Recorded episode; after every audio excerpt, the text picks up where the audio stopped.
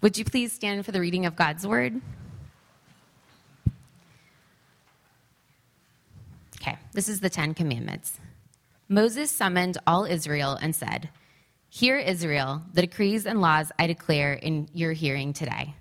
Learn them and be sure to follow them. The Lord our God made a covenant with us at Horeb. It was not with our ancestors that the Lord made this covenant, but with us, with all of us who are alive here today. The Lord spoke to you face to face out of the fire on the mountain.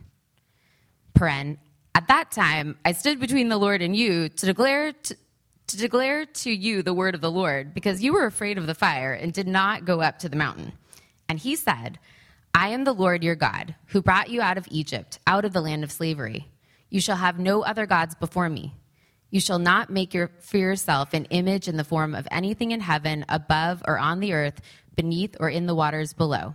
You should not bow down to them or worship them, for I, the Lord your God, am a jealous God, punishing the children for the sin of the parents to the third and fourth generation of those who hate me, but showing love to a thousand generations of those who love me and keep my commandments. You should not misuse the name of the Lord your God, for the Lord will not hold anyone guiltless who misuses his name. Observe the Sabbath day by keeping it holy, as the Lord your God has commanded you. Six days you shall labor and do all your work, but the seventh day is a Sabbath to the Lord your God.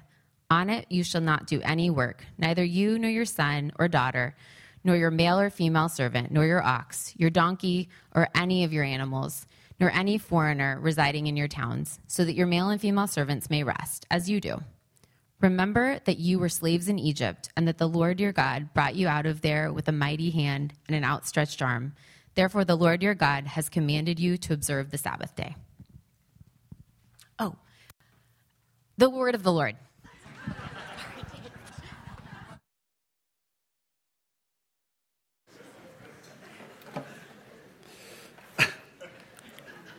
Good morning. Happy Father's Day. Yeah, you're, you're hearing me right. I'm losing a, a, fight with the cold. So um, you're welcome for this sultry voice before you. um, good to be together always. And um, yeah, if you haven't been around, you know, we're, we're going through the book of Deuteronomy this summer, just chapters 4 through 11. Sorry, just get used to it. I was much better for service. But we're looking at this theme of covenant. And don't worry, it hurts a lot more than it sounds, so you know, don't, don't worry about it. uh, we're looking at this theme of covenant. What does it mean to be in a covenant relationship with the living God of the universe? And these core themes associated with covenant. Last week we looked at what is what's God's heart towards us, towards his people. We saw this beautiful description. God describes his people as his treasured possession.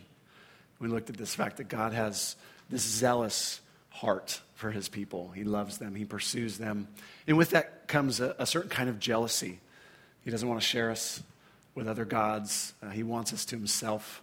But also with that comes mercy. Even when we fail him, even when we wander, um, he's there with mercy because he's a faithful covenant partner who never gives up on, on us. So we look at God's heart for us. And today I want to ask the question in this covenant, what is our heart towards God supposed to be? And what's our, what's our role in this covenant commitment? And the answer essentially is going to be let's see, uh, that we treasure Him the way He treasures us. That just as we are His treasured possession, that um, He would be our treasured possession. We have uh, six values at our church. You may not know them, but the first one is this treasuring God above all else. We want to be a group of people who step out into the world in the midst of everything that's out there and treasure God above everything that this world has to offer. We, want to, um, we want Him to reign in our hearts as the most compelling, most valuable, most beautiful, most awesome reality in our lives, even in the midst of lots of other good realities. And so we're going to talk about this morning, uh, talk about that by looking at the first several of the Ten Commandments, especially the, the first two. Um, I just want to acknowledge this is not a ser- series on the Ten Commandments, um, but just acknowledge we're entering into like the holy grail right here of God's covenant with Israel at Sinai, the Ten Commandments. Uh, they hold a very special place in the story. If you've read the story, you know these Ten Commandments alone were spoken by God by his voice to the people. These Ten Commandments alone were put on those two stone tablets, put in the Ark of the Covenant. Uh, they hold a very special place in the covenant. They're really the foundational commands. All the other 600 plus commands are just commentary. Oh, thank you. I've got one of these up here too, but this, this is even better. Thanks, Stephen. um, I don't know why you thought I needed that. um, uh, what was I saying? Oh, yeah. And, and you know, these, these, um, you know, these Ten Commandments, they hold a special place in human history. I mean, you think about um, this is the most profound ethical code in all of ancient society. And I would argue that 3,000 years has not really improved on these 10 basic postures. And all, all you have to do is spend about a minute imagining what the world would be like if people simply followed these 10 principles right? If, if God reigned in people's hearts, uh, imagine parents, if kids honored their parents everywhere. Um, imagine if once a week everyone just chilled and stopped and took a break and a Sabbath, how much better off we'd be. Imagine if there was no murder, there was no adultery, there was no stealing, there's no false testimony. You, you wouldn't even need police forces in this kind of world. Or if, if no one coveted what wasn't theirs. I mean, a minute of reflection tells you this would be a radically different world if all we did was follow these 10 principles. So we're going to look at the, uh, especially the first two today uh, and ask this question What is our heart supposed to be towards this God who sees us as his treasured possession? Uh, and I want to just set these commandments within the context of the story today and take some time to think about that together. You know, this is given to Israel on their way from Egypt into Canaan.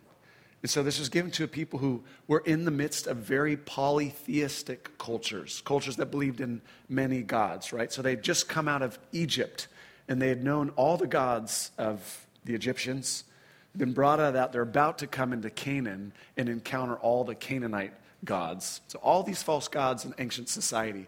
You had gods of fertility, gods of war, um, gods of rain, right? Local gods.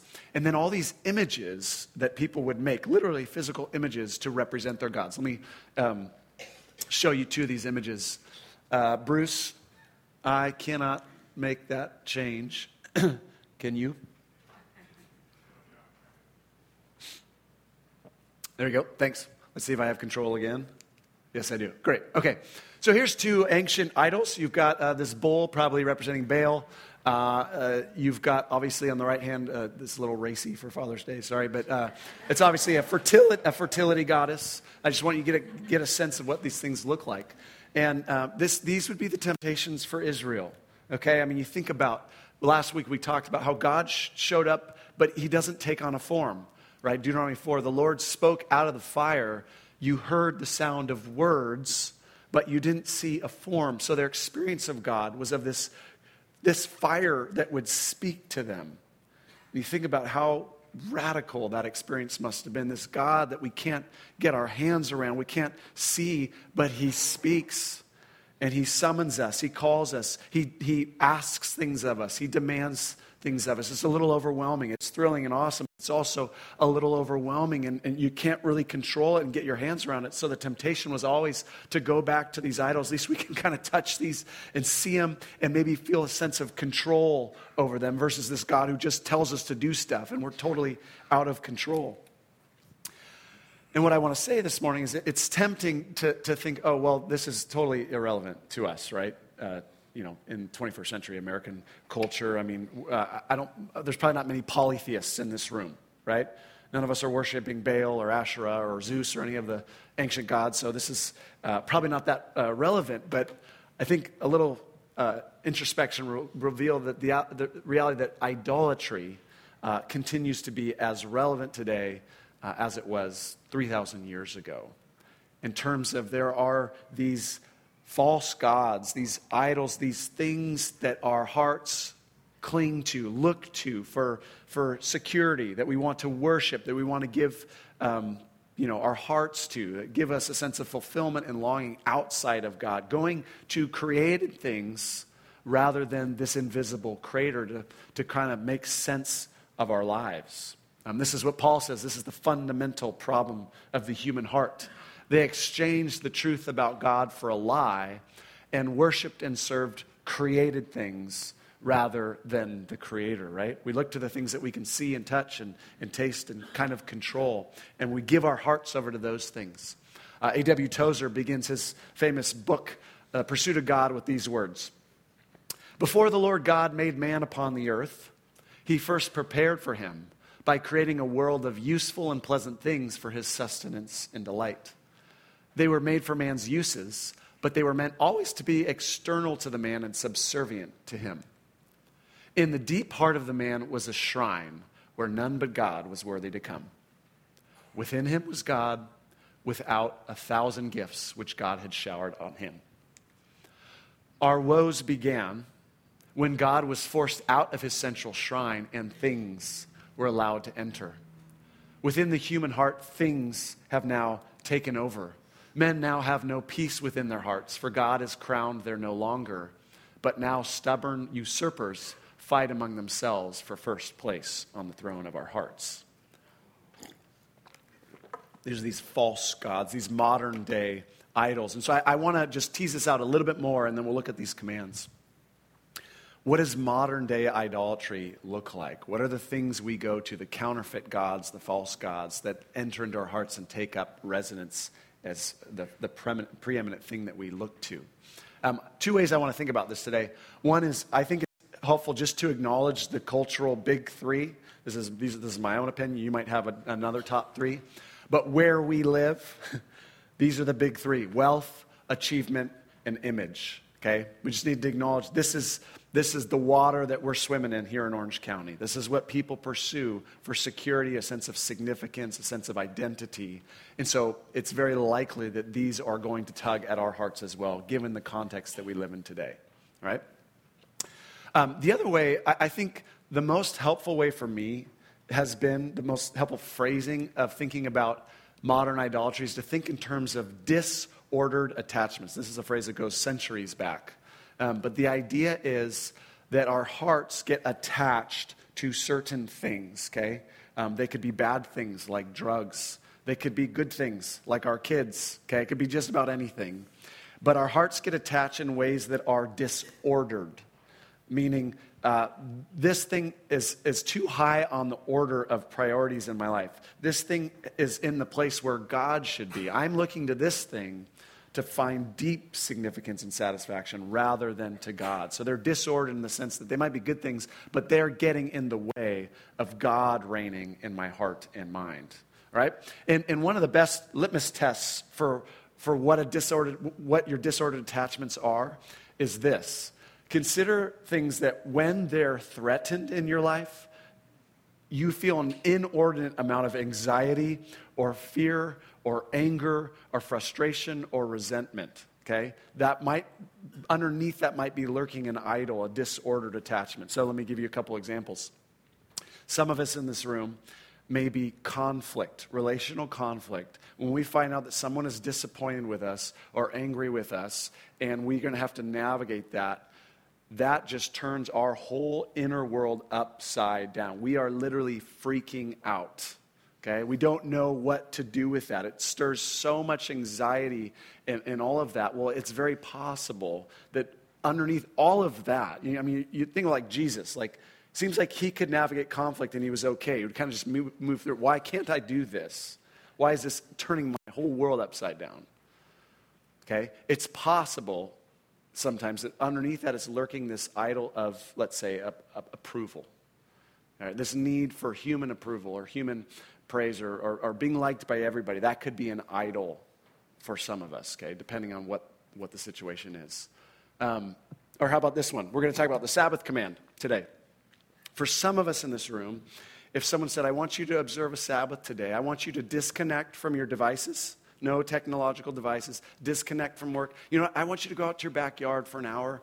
I want you to sit down with a cup of coffee and just chill. Don't do anything. Just sit, observe, watch the world happen, watch the birds. Some of us in this room, that would stir up so much restlessness. Like, you are, I am freaking out. I don't know what to do with myself in this hour of silence. I literally, I never have this kind of space in my life. And, and this, is, this is so unsettling for me. Okay, well, what, what is that? Well, it's possible that underneath that there's an idol lurking of, of something like achievement, right? I have found an identity in achievement. I don't know what to do when I'm not achieving or doing or distracting myself, okay? Is this making sense? Okay? Um, trying to think of any other, any other ones. Um, it can be our kids, right? right? My four year old told me that um, he doesn't like me anymore, right? Shoot, right? and I'm flipping out. Okay, I don't have a four year old who's a boy, but you know what I'm saying. Um, and I, th- my world is turned upside down because a four year old told me in a moment of discipline that, right, okay, okay, well, there might be something underneath that.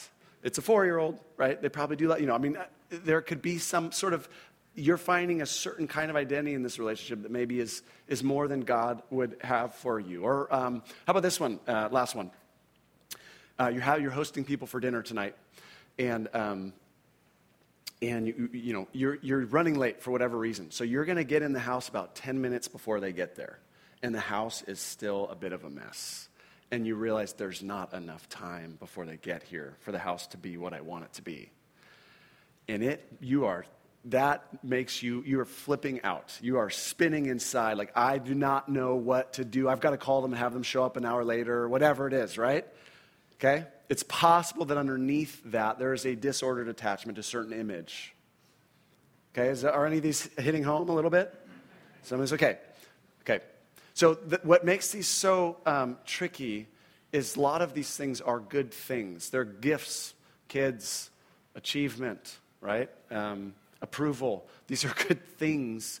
And so that's what can make it especially tricky. It's so easy to justify a certain kind of, I've actually allowed this thing to be a false God in my life, and I don't even realize it, and it's really easy to justify because in the end, it's a pretty good thing.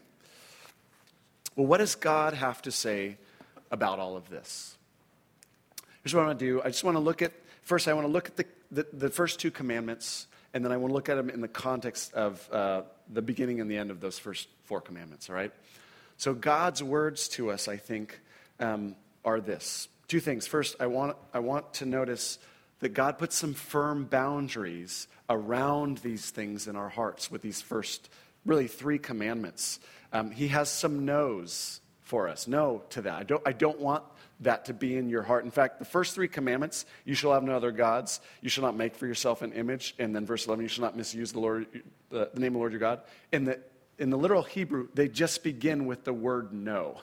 no, no, no no other gods, no images, no misuse of my name. All say God is putting boundaries, saying, No, I don't want this for your hearts. First commandment you shall have no other gods before me. Right? And what I want to suggest this morning is this is not primarily a philosophical issue. Um, he's not just getting at like, hey, polytheism versus monotheism. I mean, it'd be easy for us to read this and go, I'm a monotheist, right? Check, got the first commandment done. But it's not primarily a philosophical command, it is a covenantal command. He's saying, he's not just saying this is about your view of the universe, that there's only one God. He's saying, no, this is about your allegiance. This is about your heart. I don't want to share you with other gods. I want to be first in your heart. I want you to treasure me above everything else in your life. If you want to enjoy those things, you can enjoy them for my sake. But if those things get in the way of our relationship, that's a problem. And I say no to that. You need to root those out of your heart because I want to reign as the one who is your ultimate desire and source of security and significance and satisfaction. So he's getting at what are those counterfeit gods? Root those out so that I alone reign in your heart and your mind. Number two, again, another no. You shall not make for yourself an image in the form of anything in heaven above, or on earth beneath, or in the waters below. You shall not bow down to them or worship them right? And it'd be easiest for us to say, hey, I don't have any figurines in my basement that I light candles to and bow down to. I think I'm good with this one. But I think, no, the question is what are those very tangible, created things that we can kind of get our hands around that we tend to go to instead of this invisible God who just speaks to us here, but we can't really control him, we can't get our hands around him. But what are those things that we cling to instead? Whether it's money, whether it's food, whether it's a person, and all the things associated with those very tangible things, rather than this one true creator. And God is saying, I don't want those things to get in the way. Verse 9 The Lord your God is a jealous God. I'm jealous for your heart. I don't want to share your heart's deepest affections. I want to be your deepest affection. All that to say, the first point about the commands is this there's some firm boundaries. God says, I don't want rivals. I don't want to share you. I want you to treasure me above all of these other things. So, no, no, no. but where I want to end this is to recognize that there are some firm no's that God has put in place, but we need to see those no's within the, the context of this resounding yes that God is inviting us into in our relationship with Him. I want you to, to say no to these things so that you can say yes to me and more fully experience your relationship with me in, deeply enjoyable and satisfying and life-giving ways. And, and this is where I want to end is by, by looking at how the ten, ten Commandments begins. Ten Commandments do not begin in verse 7 with a no. They begin in verse 6. These are the words that the Lord spoke to Israel at Sinai. Verse 6. Let's read it together if you have a version right now. Ready? Verse 6. I am the Lord your God who brought you out of Egypt, out of the land of slavery. Right? It doesn't, the Ten Commandments don't start with a set of rules, with a set of no's. They actually don't start with law at all. They start with grace. That's where they start. And, and interestingly, in the Hebrew version of, of this, verse 6 is actually the first of the 10. Um, they aren't, we call them 10 commandments. Literally in the Hebrew, it's the 10 words or the 10 statements. And statement number one in the Hebrew version is this I am the Lord your God who brought you out of Egypt. That's statement number one. Then statement number two is what we would call commandment one and two. Verse 7 through 10 is all subsumed into one commandment. But I actually like, there's something great about that. It starts with this reality I am the Lord your God who brought you out of Egypt, which is to say, even the Ten Commandments start with grace.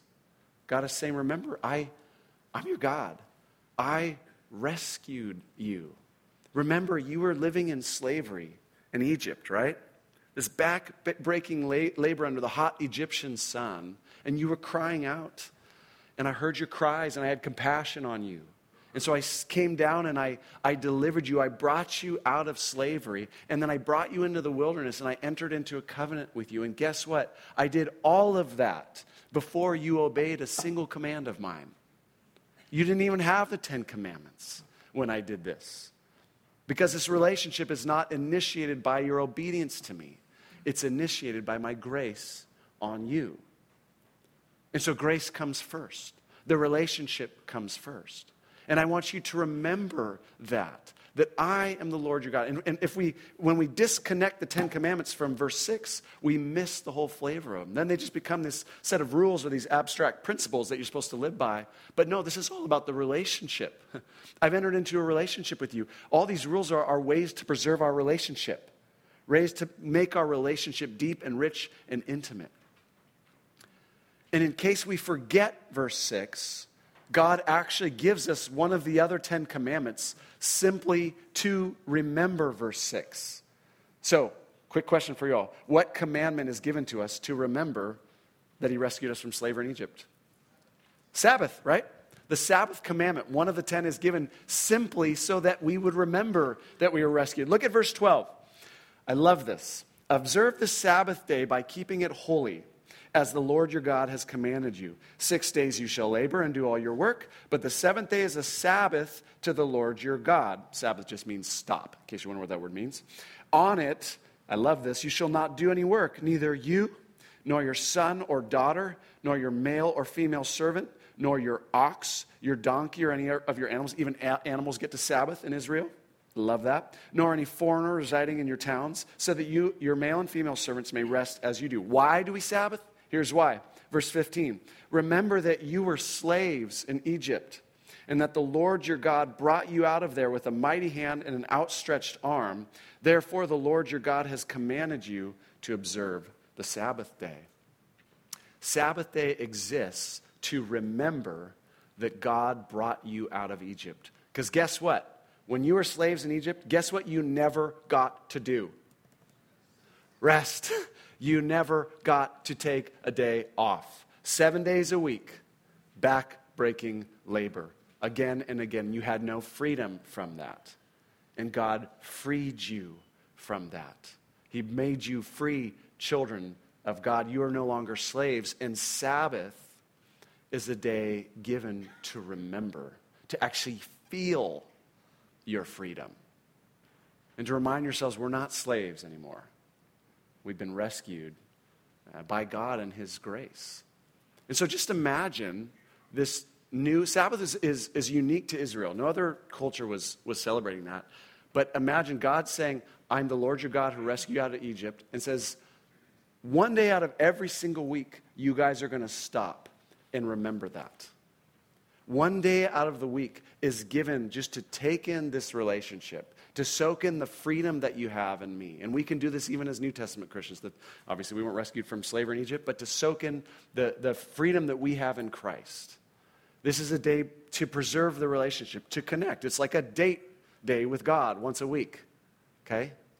And, and the commandments need to be seen within that context of no, this is about a relationship with me of grace and joy and freedom. I want you to remember that. I want you to pursue that. I want you to look for that. These rules just exist to help pr- protect that. And so that's what I wanted to share this morning that when we look at like the 10 commandments, we need to hold these two things together in light of the idols of our hearts is on the one hand, yes, there are some firm boundaries saying no. We need to say no, no, no, no to these things.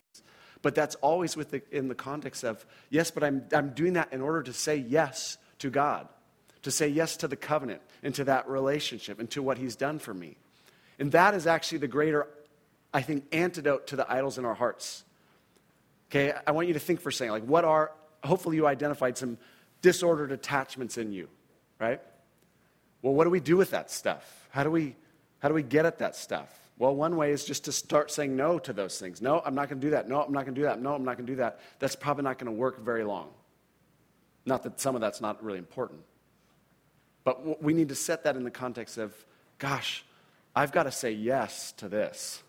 I've got to start creating space in my life to pursue God.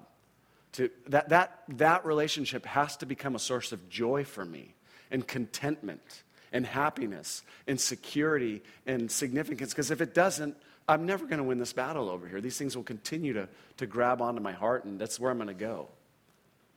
And so there's always this twofold journey of saying no in order to say yes to something better and to, to try to walk with God in such a way that we can, we can, by experience, begin to realize you alone save. You alone can provide lasting joy, satisfaction, and salvation. These other things, as good as they are, they're cheap substitutes. They will, they will actually end up not bringing about freedom for me. You alone can bring freedom for me.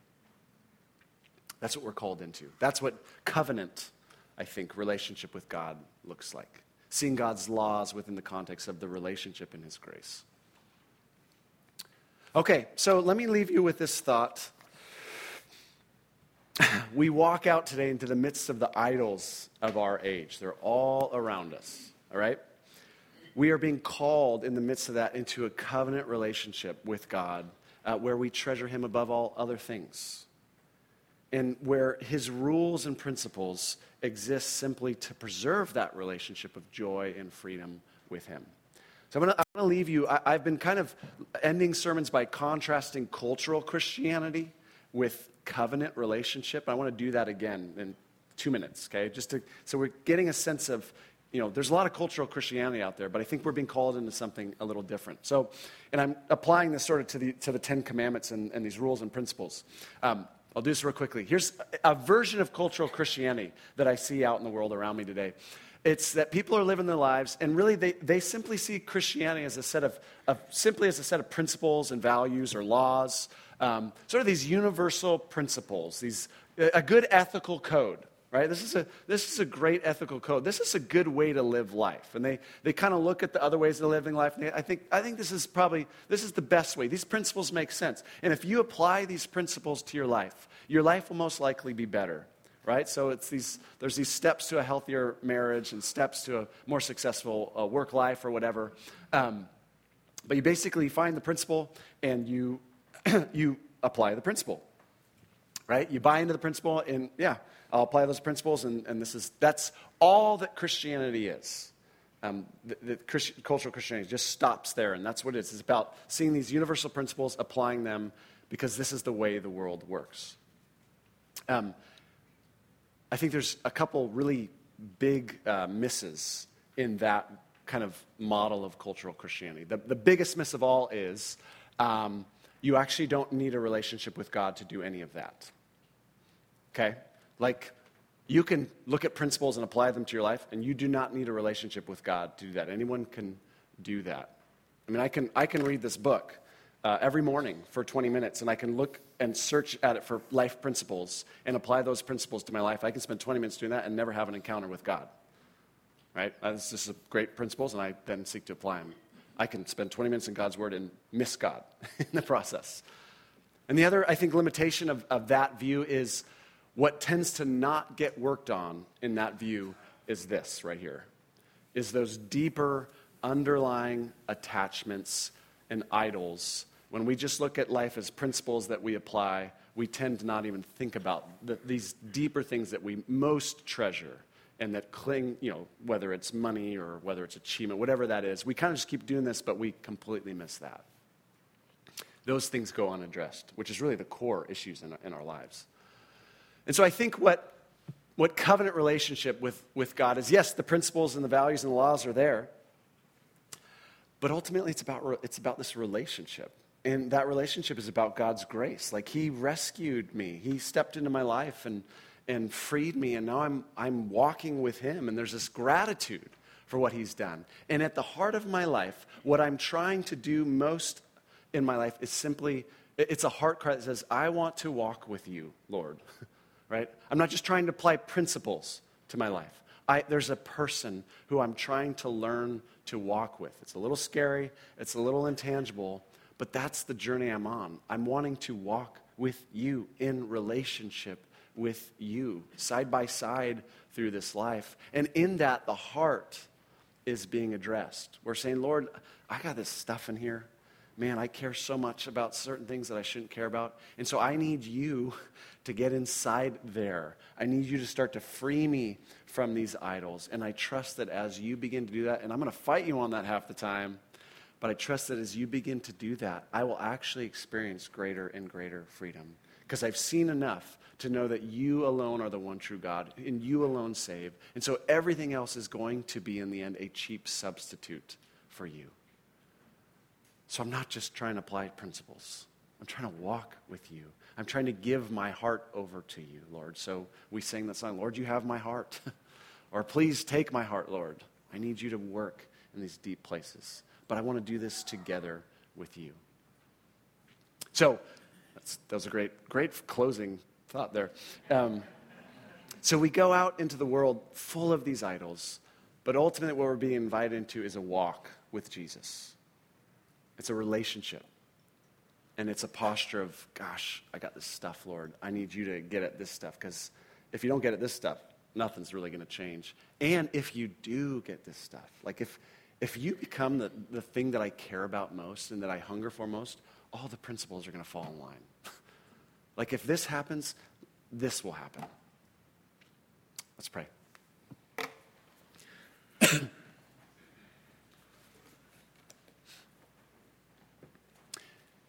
Lord, help us this week to hear again um, your invitation to life with you, to a journey with you that goes beyond rules and principles, though it includes those, but ultimately is this journey of, of relationship and a journey of the heart. Call us. Remind us of your fierce jealousy for our hearts uh, in a way that actually frees us to open up our hearts to you, to your transforming work And we know that that will be a, a surgical procedure that will have painful elements, but help us to trust that um, with you there is always, in the end, true freedom and true fulfillment. So uh, set us off on that, that trajectory of grace towards freedom with you and towards relationship with you. We pray in Jesus' name. Amen.